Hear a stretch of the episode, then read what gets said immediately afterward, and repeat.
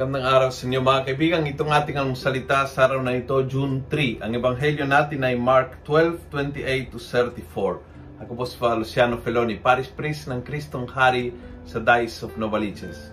May nagtanong kay Jesus, Guro, ano ang pinaka unang utos? And then he answered, the first is, Hear Israel, the Lord our God is one Lord. You shall love the Lord with all your heart, with all your soul, with all your mind, with all your strength. And after this comes a second commandment. At sinabi niya, you should love your neighbor as yourself. After this comes a second. Huwag ka kuminto sa una. Okay sa atin yung love God. But we, gusto natin tulukan na yan.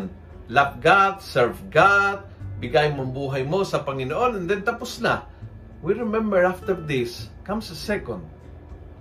Combo ito eh, by one take one. This is the core of the scripture. Hindi mo pwede limitahan ang paglilingkod mo sa Diyos sa Diyos. Kailang aapaw yan sa kapwa. Yung pagmamahal sa Diyos, hindi pwedeng tumigil sa Diyos. Kailang aapaw sa kapwa.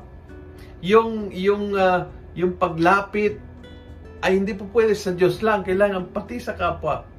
Yung pakikinig, hindi pwedeng huminto sa Diyos, kailangan aapaw yan at maging pakikinig din sa kapwa. The love for God, aapaw sa kapwa. And this is the second commandment na hindi mo pwedeng putulin, hindi mo pwedeng hiwalain sa unang commandment.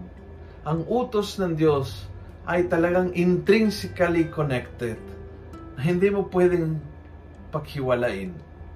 Sana matuto po tayo ng ating pagmamahal, debosyon, paggalang, respeto, pagtingin sa Panginoon ay aapaw din sa ganun ding ugali sa ating kapwa. Kung nagustuhan mo ang video ito, pass it on. Punuin natin ng good news sa social media. Gawin natin viral araw-araw ang salita ng Diyos. God bless.